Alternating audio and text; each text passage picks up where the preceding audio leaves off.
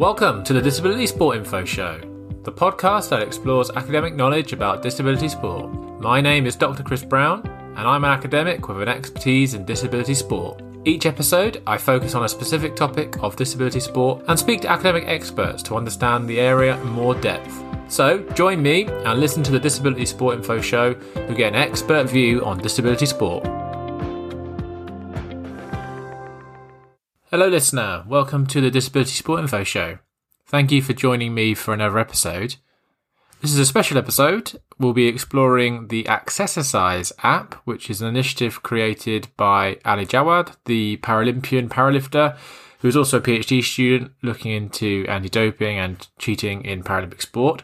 For this episode, we're focusing on the Accessercise app and what it is, why it's been created, and how it can help to encourage more exercise and activity for disabled people. I hope you enjoy our conversation. So, you've created the Accessercise app. First of all, what is it? And why have you created this app? What's its purpose? So, I'll give you some context behind it because I think it's important that we get some context behind it. So, in the first lockdown, like everyone else, I had more times on my hands. Um, and I was training for a Paralympic Games for my living room. So, yeah, Not easy. it's, uh, Not easy. crazy. Um, but I think what I what I did was I was kind of reflecting on my career Mm. at the time, thinking like, you know, did I do enough? Did I reach my potential? Um, have I achieved everything that I wanted to? Just stuff like that.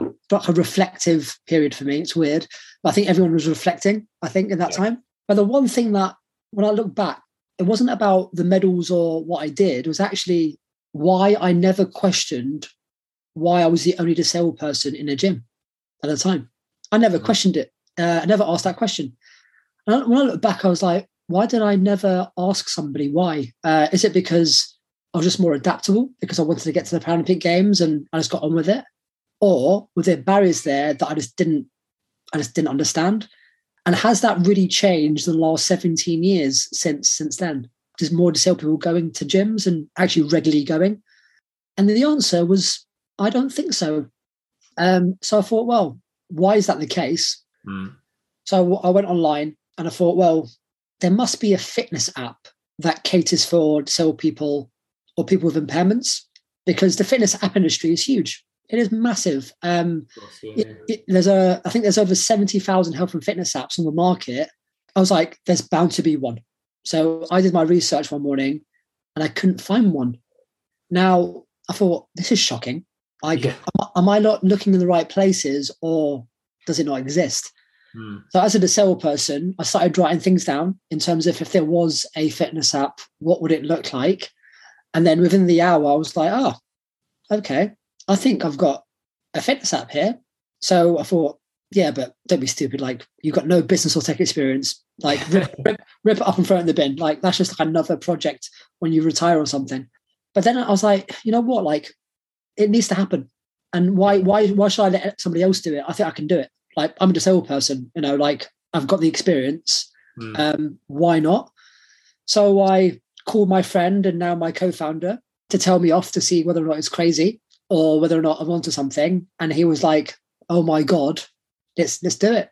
The idea to launch it took us about a year, uh, and last year we launched it. So Accessercise, well, I, I guess it's the world's first complete fitness app, especially designed for people with disabilities and, and impairments. So you did that all whilst training for the Paralympics via your living room. and studying the PhD at the same time. Oh yeah, sorry, I forgot. I forgot about your. PhD. the, the whole reasons we were talking. Yeah. For my so, sins. Okay. Yeah, you obviously like having lots of uh, lots of things to do at the same time. But um, yeah, okay, excellent. You've created this really well world leading app. So if someone logs onto it, what do they see? What what do they find in this app? Yeah, so we try to um, kind of cater with three different features in the app. So uh, feature one is the exercise library. This is a, a impairment specific exercise video library where the user gets a catalog of video exercises performed by somebody of their impairment. Okay. Right. So if you're a double amputee, all the videos, the, the, the, demonstrator is a double amputee too. Now, we don't give out any training programs at all because I'm not an expert on every impairment. However, the user is a, an expert on their impairment. So with the video exercises, users can create their own training programs, right? So they give them, you empower them, you educate them, but they also take responsibility of their journeys, which I think is really important, and not relying on able-bodied people to, to teach them what to do. The second feature is the social hub, where users get to share their workouts with their friends, and you know the friends can like like, comment, and motivate them. Because I think a sense of community is really important. Mm-hmm. And and the last one, and this is where my academic science evidence-based hat comes on. I thought, well, how can I change the fitness industry itself? Like how can I how can we drive to better policy changes down the line? So the explore section allow, allows users to rate the accessibility of gyms and sporting facilities in their areas, which means that it's a two-way feedback. It allows users to know what facilities are quote unquote, you know, accessible for them or the most accessible for them. But two, it allows us to know what gyms and sporting facilities are lacking, which means that actually, when it comes to analyzing our fitness industry in the UK, we go actually, we've actually got actual data from mm. actual users to um, drive our thinking. And I think that's really important. So they're the three main features. Uh, obviously, we've got other features, but they're the three where we think will make a huge difference uh, to the app. Okay, yeah, really interesting. And in terms of the last point, so about the accessibility and being users being able to rate it, are you working with gyms to try and promote the app so that they open themselves up to being critiqued, or are you hoping that the users themselves do that, and you kind of then go to the uh, gyms and say, "Look, this is what the feedback we're getting."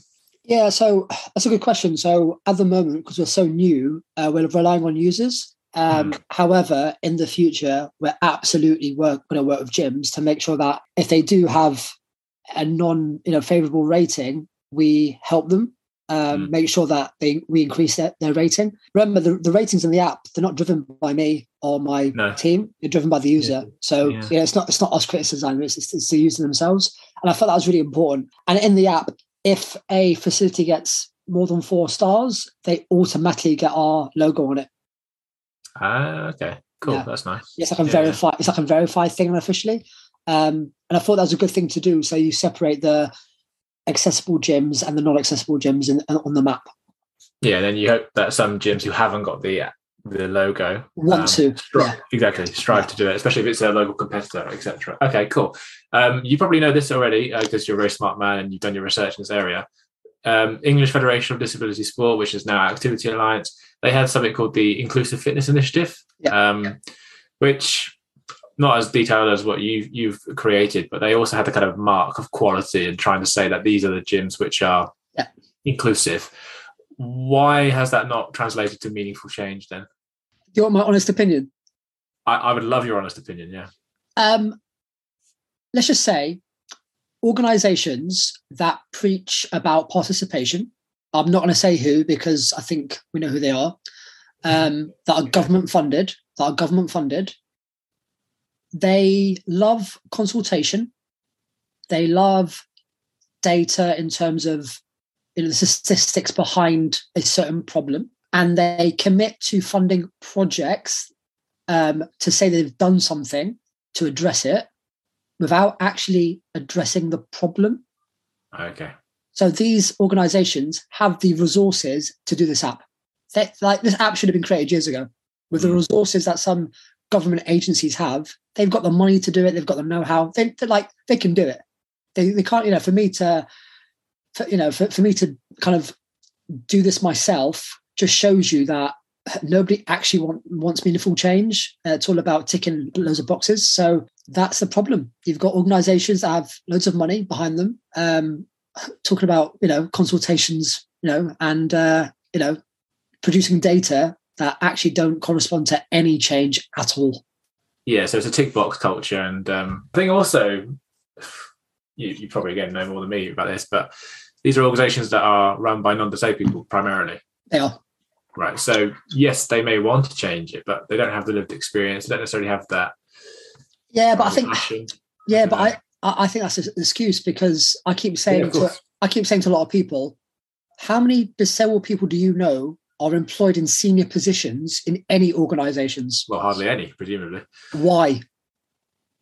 Well, why? Yeah, exactly. Probably Why? because, uh, well, there's a lack of uh, fairness or awareness of the opportunities that exist. It's Um, because it's because uh, organizations think to tick a box on their um, accessibility and inclusion uh, space as an organization, they think employing a disabled people, um, a disabled person in a low skilled job is enough.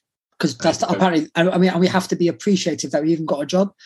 That has to change, um, that especially patronising attitude that we talked about earlier. massively. Um, Yeah. So I think we're getting to a point where we need to allow the disabled community to demonstrate their ability rather than giving them low level jobs a bit as a tick box exercise. A lot of organizations that work with disabled people, you're right, they're able bodied. What do they know? Mm. Absolutely nothing. Yeah. Yeah, and if you are able-bodied, it's also about you know giving a platform to individuals who have that experience and have the knowledge, and say and actually be humble enough to say, yeah, I don't know all the answers. I don't have all the experience or knowledge. Someone else might do. It's interesting you're talking about that uh, because yeah, it's, it's it's dreadful that 2022. This is taken now, it's like last year, you know, that we've had an app like this And done by somebody with no tech or business experience. Some random dude. Yeah, uh, well, you're, you're not quite some random dude, Ali. You're a very successful elite athlete. But um, yeah, your point remains. You know, it's taken an individual with the drive and determination and passion to try and actually get this across the line to get it across the line. But obviously, if you had all the resources and infrastructure that some other organizations have, you'd be able to implement Oh. this even greater, of course. yeah, there's there's global country like um, companies out there that could do this. Um, they could have done it years ago. Of course. Uh, yeah, so for me, it's it's a travesty that it's taken you know one or two people to have an idea, um, thought about during lockdown to Mm. to actually do it. Like we haven't got the resources like anybody else, so we've had to think outside the box. But I think the way we've done it has actually been a benefit to us because I am disabled. I've got the, I've got the experience as a disabled Yeah. person, so having that know-how has actually probably been better for the app rather than an organization doing it instead. Yeah, and you, you, what you said earlier kind of struck struck me when you talk about the um, consultation exercises that some organisations go through. When I was doing my PhD, I was I had to do a freedom of information request to get information about Sport England funding for disability um, amongst national governing bodies because they Yep. said ninety-one and a half million pounds or whatever has gone to national governing bodies. Like, okay, where is it then? Where's it gone? And yeah, it took a bit of time.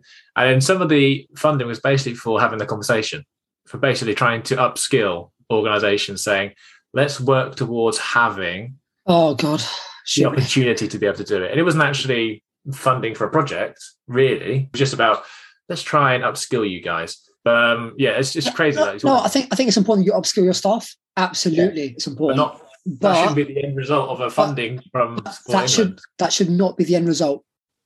No. It should be part of the process. Yeah, and often some of the accusations from other participants was that essentially some organisations go for the easy wins in Yeah. terms of the impairment categories. You know, Yeah. like try and have these big mass sessions where you get maybe intellectual impairment groups, so you can just say, "Look, look how what we're doing," rather than actually again trying to make meaningful change. Yeah, because the app's still in its early days, we are going to try and cater for about 126 disabilities and impairments in the app eventually. Really, I was, I was going to ask you, yeah, how have you made it accessible across the multiple impairments? How, how are you? It's 126. That's a lot. How, how have you managed to kind of get all the exercise videos and experience information? That must have been a big piece of work.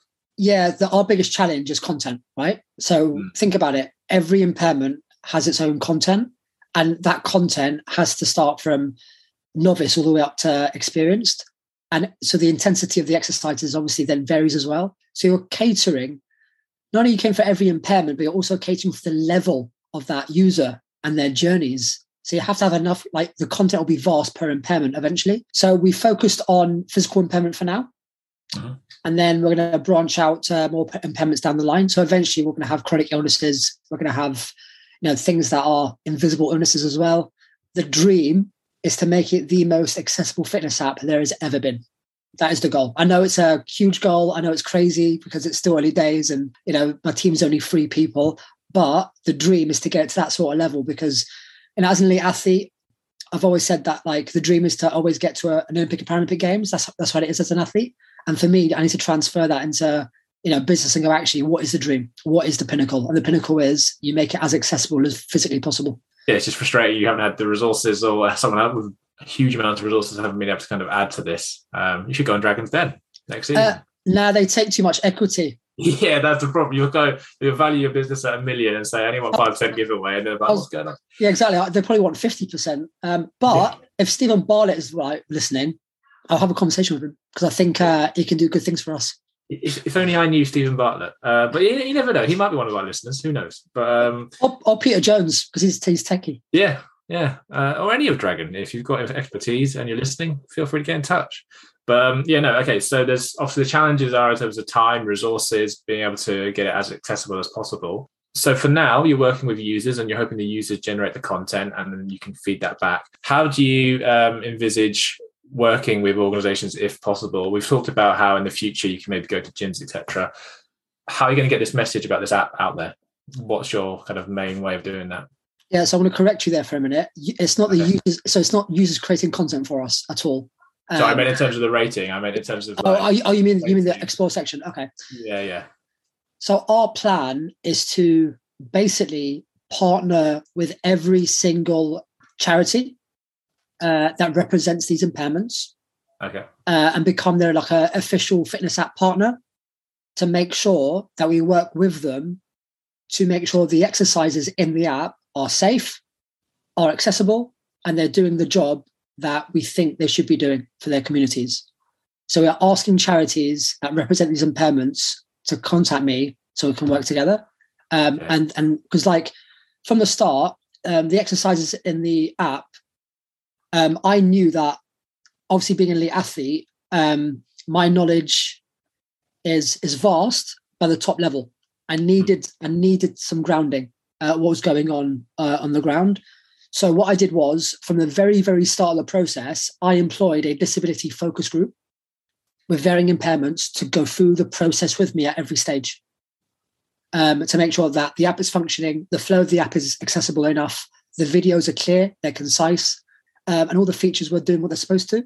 So that knowledge that I had from the focus group was very uh, valuable for us. And I'm adding to that focus group every single time we get a new impairment in to make sure that we've got fresh ideas, fresh perspectives.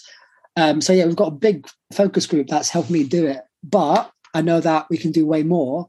Um, so I'm hoping that charities and organisations come forward, uh, and we're hoping that universities as well come forward to um, make sure that they re- do research on the app, make sure that you know from evidence point of view, it's doing what it's supposed to do, and actually we're open to any sort of um, improvements as well. Um, so we want the app to be as evidence based as possible. So yeah, lots of work ahead.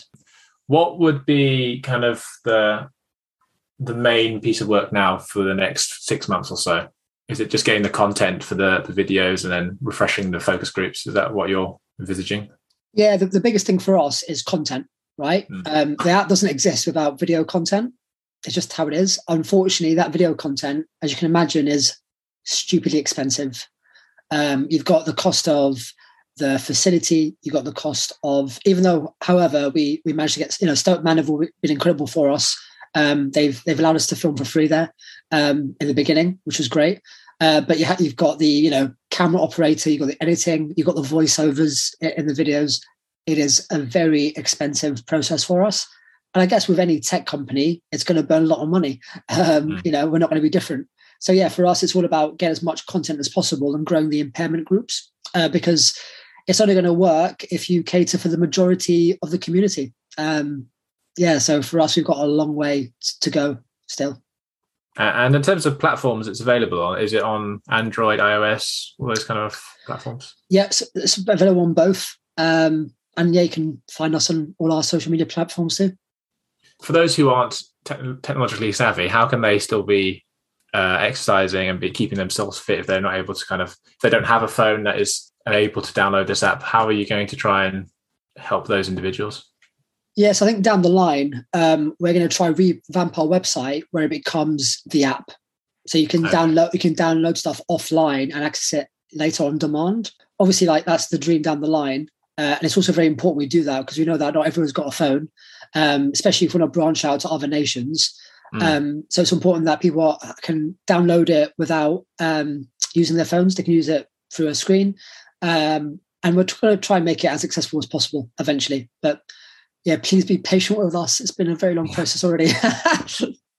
yeah, I, th- I, think I think listeners will be very patient based on all the work that you're currently doing. Um, so yeah, no, uh, well, that's uh, really been very interesting to learn about this app. Accessercise app available via Google Play and also via iOS on Apple. Um, so please download it. There's also the website. Uh, would you like to say the website address? Yeah, it's just accessercise.com. Cool. And to confirm, Accessercise is spelled A double C E double S E R C I S E. Yep. Okay, Ali, that's been great. It's been great chatting to you. Um, lots of content, uh, very interesting. You're a very busy man, so I really do appreciate you taking the time to speak with me. Yeah, thank you so much. No, pleasure. Thank you. That's it. That's all we have time for. Thanks for listening to another episode of the Disability Sport Info Show. Stay tuned for another episode. Until then, goodbye. You've been listening to the Disability Sport Info Show, academic insights into disability sport.